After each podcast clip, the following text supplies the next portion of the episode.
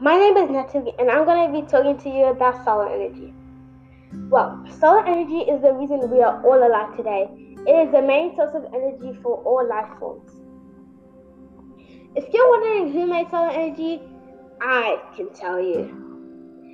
Solar energy has been used for centuries and centuries, but the person who invented the first solar cell to convert sunlight into electricity was Charles Edgar Fritts in 1838. He was a well known watchmaker, author, and even inventor of many things. And he even made the solar energy, of course.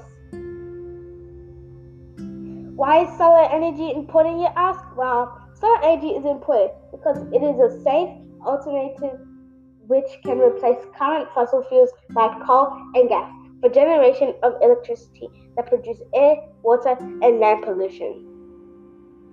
Did you know that 170,000 billion watts from the sun hits Earth every moment? When we eat fruits and vegetables, we get calories from the sun, which is vitamin D. Vitamin D is created in our body by solar energy. The first solar power station was built in 1912. A cool drink on a hot day is a passive solar technology. How do plants obtain energy? Solar energy is a form of energy from the sun, like electricity and gas.